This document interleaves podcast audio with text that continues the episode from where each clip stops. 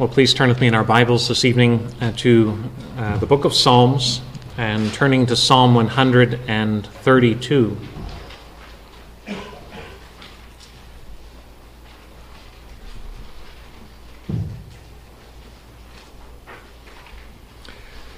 Psalm 132, and this is found on page 519 in the church Bibles. This says the heading a song of ascents. Remember, O Lord, in David's favor, all the hardships he endured, how he swore to the Lord and vowed to the mighty one of Jacob I will not enter my house or get into my bed. I will not give sleep to my eyes or slumber to my eyelids until I find a place for the Lord, a dwelling place for the mighty one of Jacob. Behold, we heard of it in Ephrath. We found it in the fields of Jaar. Let us go to his dwelling place. Let us worship at his footstool. Arise, O Lord, and go to your resting place, you and the ark of your might. Let your priests be clothed with righteousness, and let your saints shout for joy. For the sake of your servant David, do not turn away the face of your anointed one. The Lord swore to David a sure oath, from which he will not turn back. One of the sons of your body I will set on your throne. If your sons keep my covenant and my testimonies that I shall teach them, their sons also forever shall sit on your throne. For the Lord has chosen Zion, He has desired it for His dwelling place. This is my resting place forever. Here I will dwell, for I have desired it. I will abundantly bless her provisions. I will satisfy her poor with bread. Her priests I will clothe with salvation, and her saints with shout for joy. There I will make a horn to sprout for David. I have prepared a lamp for my anointed. His enemies I will clothe with shame, but on him his crown will shine. When someone swears, uh, they are saying something with great intensity. By saying swear, I mean not uh, swearing in a profane manner, not speaking and uh, taking the Lord's name in vain or something of the sort. But when someone swears uh, to tell the truth, they are trying to intensify the reliability of what they are saying. Uh, we uh, may swear things uh, to give credibility uh, to the reliability of what we are saying. We do that with respect to things in the past. When someone goes to court, they might uh, swear. Uh, uh, traditionally, they would put their hand on the Bible and they would swear to tell the truth, the whole truth, and nothing but the truth. So help me God. They were trying to emphasize that what they were saying was a faithful record of what they had seen, so that others would know what had happened in the past. We swear then to give uh, uh, certainty about a matter and to underscore uh, the, the severity of our words. We also swear with respect to the future. sometimes people uh, will be asked to swear uh, to follow through on someone's final wishes. Perhaps a loved one is dying and they might ask you to carry out their final wishes for them. And they may ask you, swear to me that you will do that. And they ask you to swear to do it because they want to be able to have rest in the fact that what they're concerned about will be addressed. They're asking you to swear so that they can have confidence in your word. When people swear, then, it is trying to give certainty that this is true. This evening, we are going to be looking at a psalm about two oaths. and how we are to be shaped and how we are shaped by these oaths.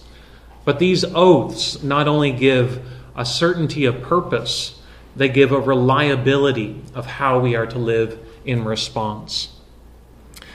We have been looking at um, uh, these collection of psalms. We've called them the Songs of Ascents, and they are a collection that all have that common heading in them.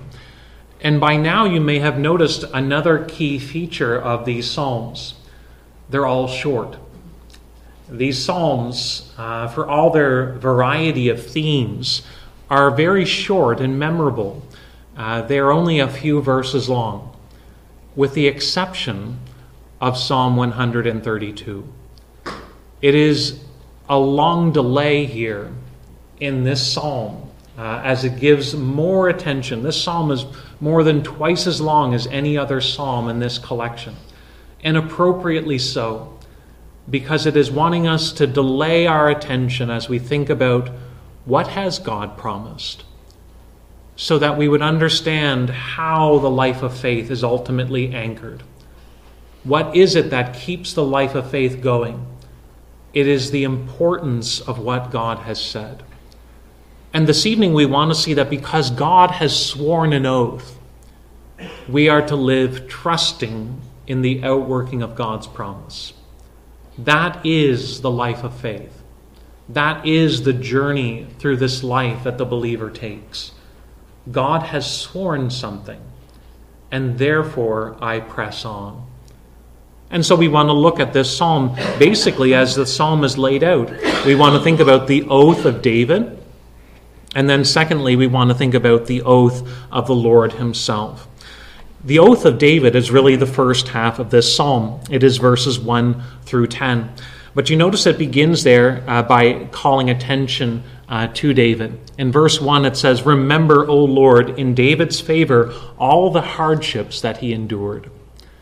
Uh, it calls attention to something of David's own experience and saying that asking the Lord to call into remembrance these things, that they would not be forgotten or to be in vain.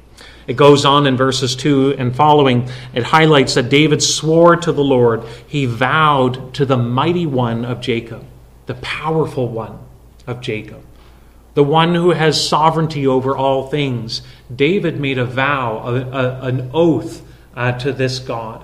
And what was that oath? He swore to the Lord and he vowed to the mighty one of Jacob I will not enter my house or get into my bed. I will not give sleep to my eyes or slumber to my eyelids until I find a place for the Lord, a dwelling place for the mighty one of Jacob.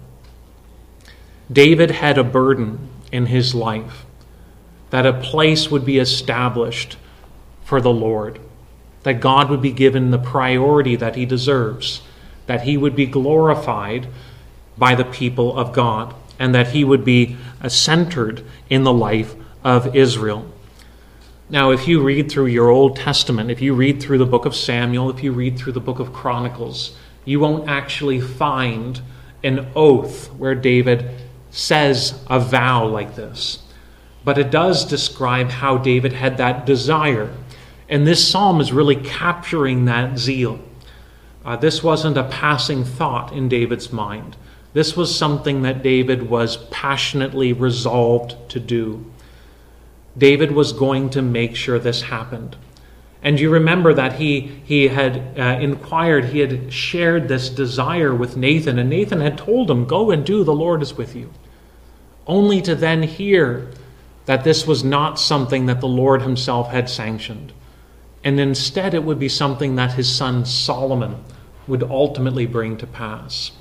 It would be Solomon who would establish uh, that house. But when, when David became king, if you remember as we went through the book of Samuel, when David became king and leader over Israel, he sought to correct the wrongs that had taken shape. It tells us that in the days of King Saul, the Ark of the Covenant had become neglected in Israel.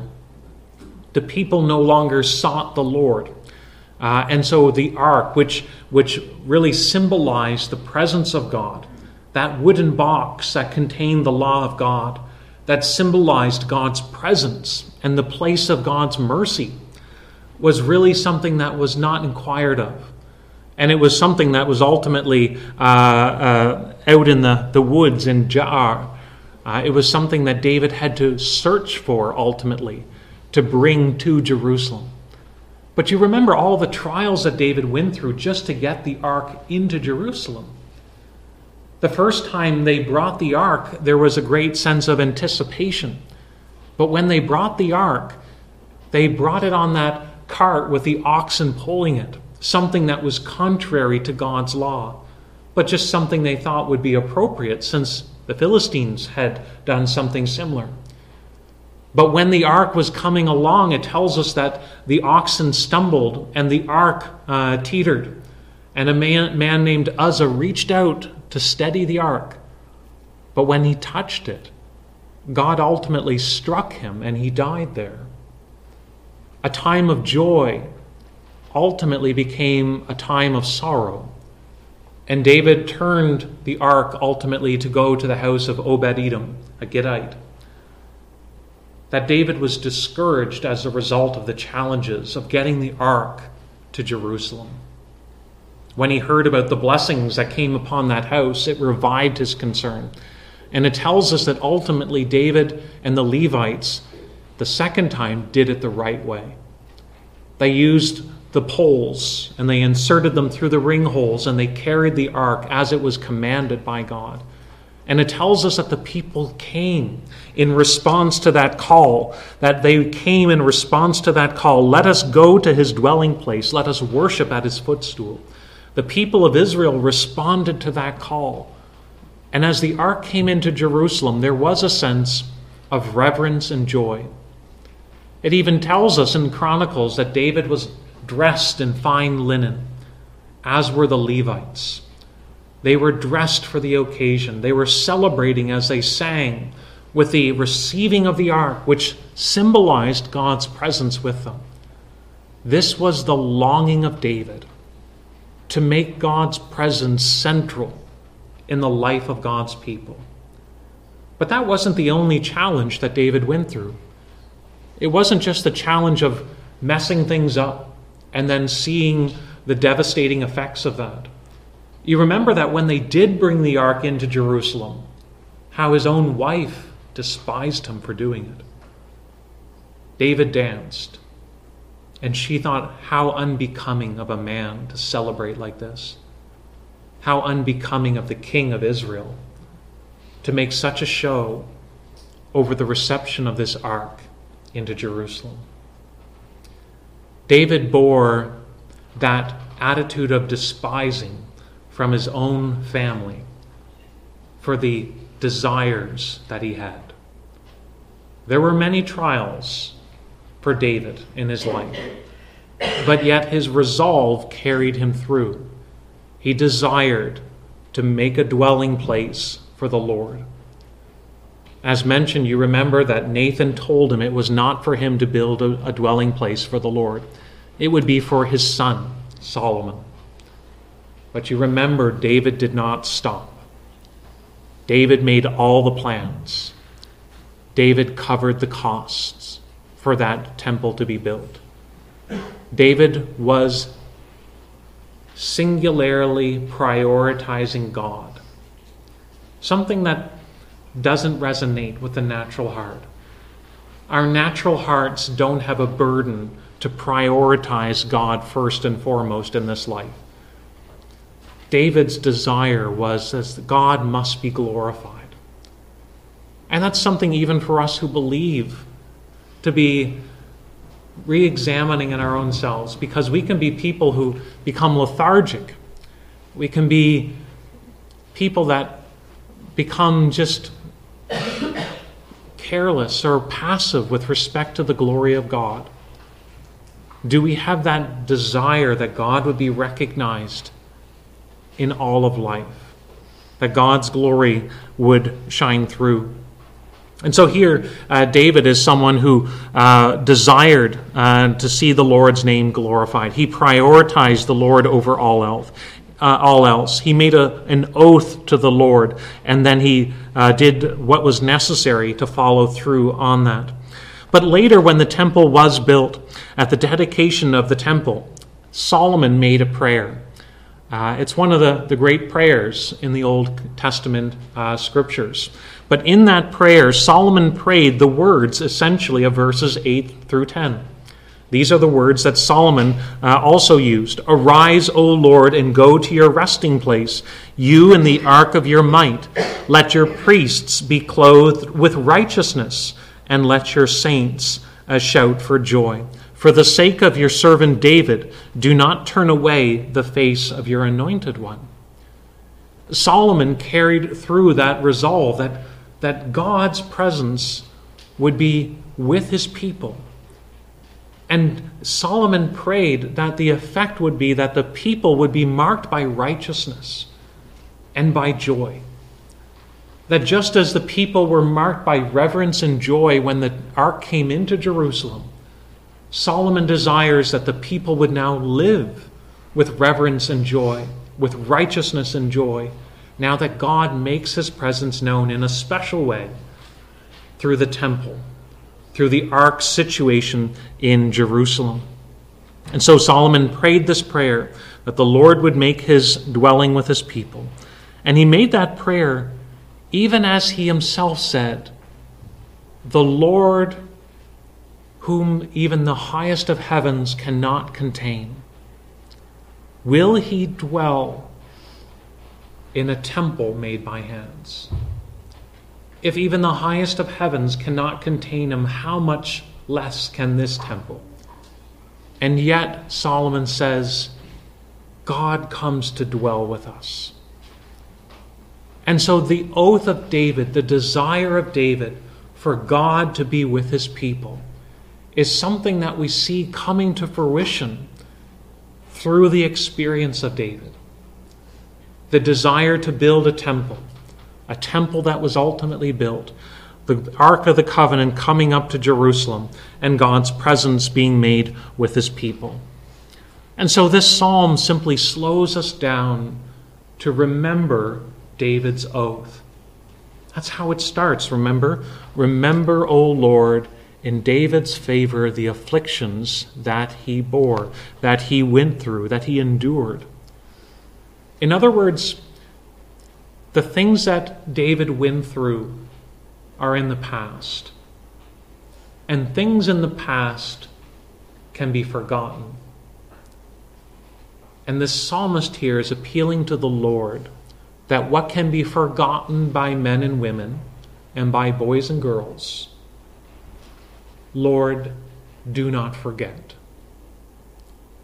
Things that can be forgotten to us are remembered to the Lord, and therefore they are not in vain. David's desire, his longing, his experiences, his afflictions were not in vain. They were part of the unfolding of God's purposes. And so, even as David himself was to be encouraged, even though he didn't build the temple, his desire was not in vain. And that can be an encouragement to us to realize that all the things that we go through, things that others may forget, things that we might forget, are not forgotten by the Lord. God is a God who remembers, that He stores the tears of His saints in a bottle, and He is a God who will ultimately make things right. So the psalm begins by remembering that David had an oath, an oath that he swore with great intensity that he was resolved to prioritize the Lord. And he showed that resolve in carrying through all these wishes. That he made the plans, that he covered the cost, that he overcame the challenges and bore the shame that others directed at him. He desired to honor the Lord through it all. But this psalm shifts in the second half, and it transitions to now thinking about the Lord's oath. It sets these two oaths side by side so that we can appreciate the intensity of God's oath. When you think about what David swore, what David resolved to do, It's clear he was passionate. He prioritized the Lord. He overcame the challenges. He was resolved to put the Lord first and to deny himself in the process. But now the psalm shifts and says, The Lord also made an oath. And if we think David's intensity is remarkable, then we should appreciate the oath of God even more. Notice how the psalm goes on uh, in the second half. Uh, it uh, was David's desire to establish a per- permanent resting place for the Lord. And we see that desire is matched by the Lord's own oath. In verse 13, it says, For the Lord has chosen Zion, he has desired it for his dwelling place. The Lord was resolved to make it uh, a dwelling with his people, and he will not change his mind. His intention will not be frustrated or denied. David was singularly resolved to bring the ark, uh, to bring uh, the ark to Jerusalem. But we see that singular resolve of God as well. He will do what he has purposed, and his purpose is to make his dwelling in Zion with his people. God will be with his people. David swore an oath to the mighty one of Jacob, to the powerful one. And now the second half of the psalm is really about the oath of the powerful one, the mighty God of Jacob, what he has purposed to do himself. What did the Lord swear? In the second half of the psalm, we can summarize it in two ways. We can say the Lord swore to establish a kingdom forever and he swore the success of that kingdom. He swore a kingdom that would endure forever. You notice there in verse 12, it says, If your sons keep my covenant and my testimonies that I shall teach them, their sons also forever shall sit on your throne. There's the language of forever. Their sons forever shall sit on the throne. Now, you may notice at the beginning of the verse the word if. There's a conditional aspect to that swearing. If your sons uh, keep my covenant, then they will always reign. But you know the story of Israel.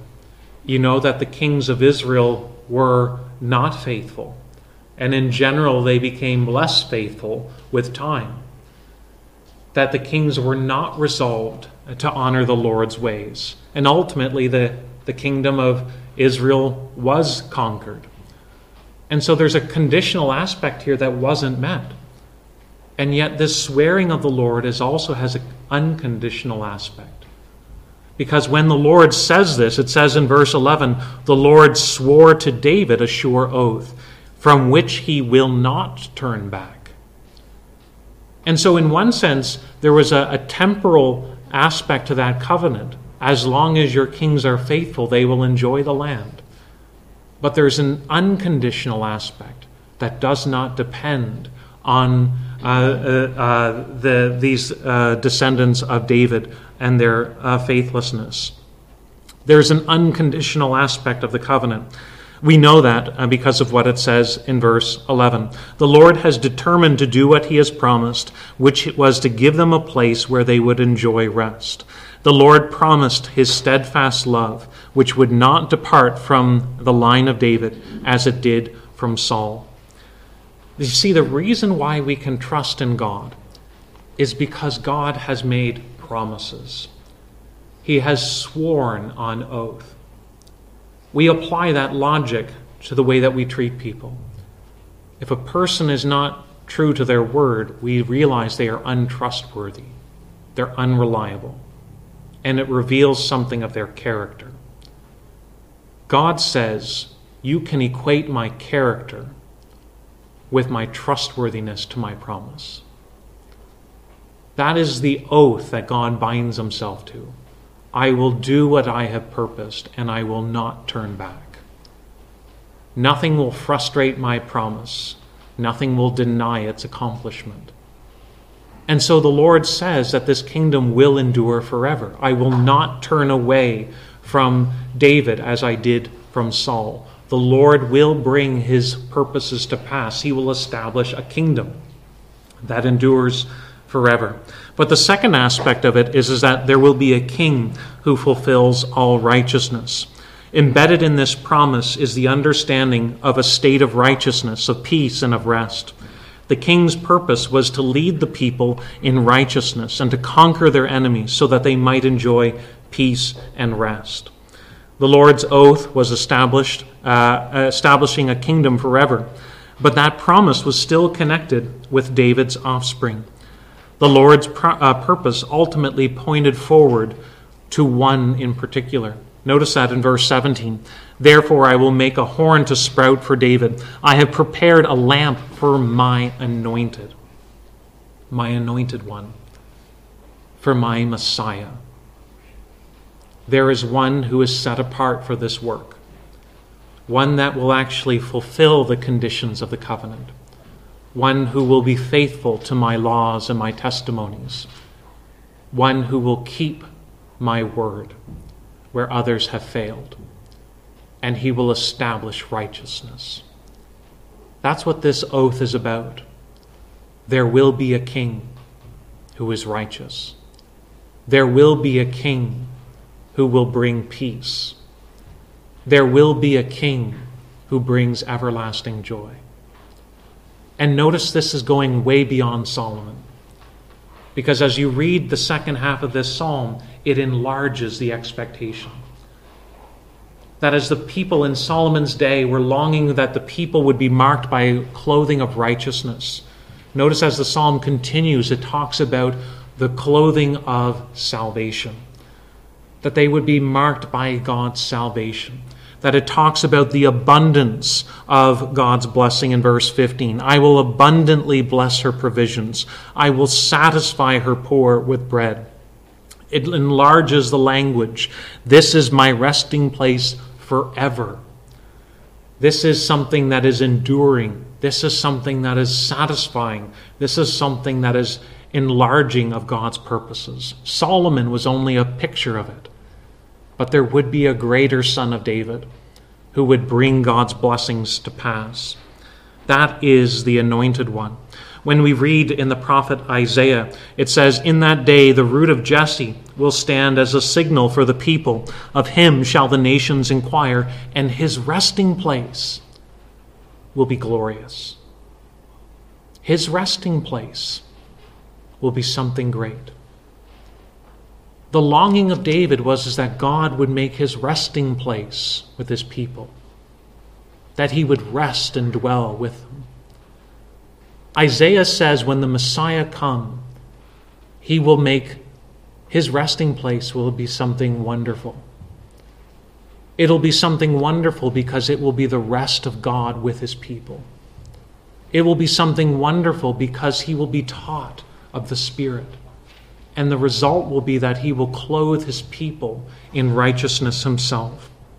The Messiah will bring the fulfillment of God's purposes, having been taught by God, and through him, God's dwelling will be made known with his people.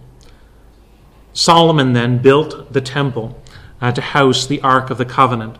Solomon prayed that the Lord made, would make his dwelling with his people in Jerusalem, that the priests would be clothed with righteousness and with shouts of joy. But all of this is anticipating something greater an everlasting joy and an everlasting salvation because it's a kingdom that will endure. It will not be taken from them because their king continues to reign, because their king remains righteous. That's what this covenant is about. Swearing something denotes certainty we take oaths and swear uh, oaths seriously because a person's character is on the line. David swore about what he intended to do. The Lord also swore about what he intended to do. The writer of Hebrews touches on this, doesn't he? He talks about how oaths are final for confirmation, uh, that appealing on oath is a way of uh, trying to stress the certainty of something. I swear it to be true. An oath is final. And the writer of Hebrews says, because God had no one above him, no one higher than him to swear by, he swore by himself to bring these things to pass. Here in this psalm, it is about what God has sworn to do. That he will bring from the sons of uh, David a king, his anointed one, who will cause his people to be clothed in righteousness and salvation, to be marked with joy, that they will be abundantly satisfied, and they will enjoy an eternal state because their king reigns. That's the promise. And so, just as the people of God in the Old Covenant, they said, Remember David and all that he went through appealing to what he went through for their own hope. You made a promise to David. David was resolved to honoring you. We live now asking and appealing to God to remember his son. Remember your anointed one and all that he went through, the promises that you made about him. And that becomes the bedrock of their faith of our faith if we are trusting in Jesus. We are asking God to be faithful uh, to all that He has sworn. Notice that forward orientation of the Lord's oath. Again in verse 17, it says, There I will make a horn to sprout for David. Something of a humble beginning. Something is sprouting. Something that has a sign of weakness. But it sprouts, it grows. It's a, it's a horn and a horn denotes power. A bull with its horns, the horns are the strength of the bull, the power of the bull. And here it says, I will cause a horn to sprout for David. Kingdom is conquered. But from the line of David, from the root of Jesse, a king will come. And he, from humble beginnings, appearances of weakness, will have success. He will triumph, and the Lord will make his way a lamp. The Lord will lead him, and his way will prosper. I have prepared a lamp for my anointed. He will be led uh, in God's ways. Something greater uh, is anticipated here and it ultimately is fulfilled in the Lord Jesus. Again, you turn to the New Testament. When Zechariah is enabled to speak in Luke chapter 1, uh, Zechariah himself says, Blessed be the Lord God of Israel, for he has visited and redeemed his people and has raised up a horn of salvation for us in the house of his servant David, as he spoke by the mouth of his holy prophets of old, that we should be saved from our enemies. What did Zechariah say? A horn has sprouted. Strength has come. Our king is here. The hope of Israel is found in the Lord Jesus, who is the fulfillment of God's promise to us. So if we take people's words seriously, if we say a person's integrity is on the line when they swear something, we should take seriously when they swear something.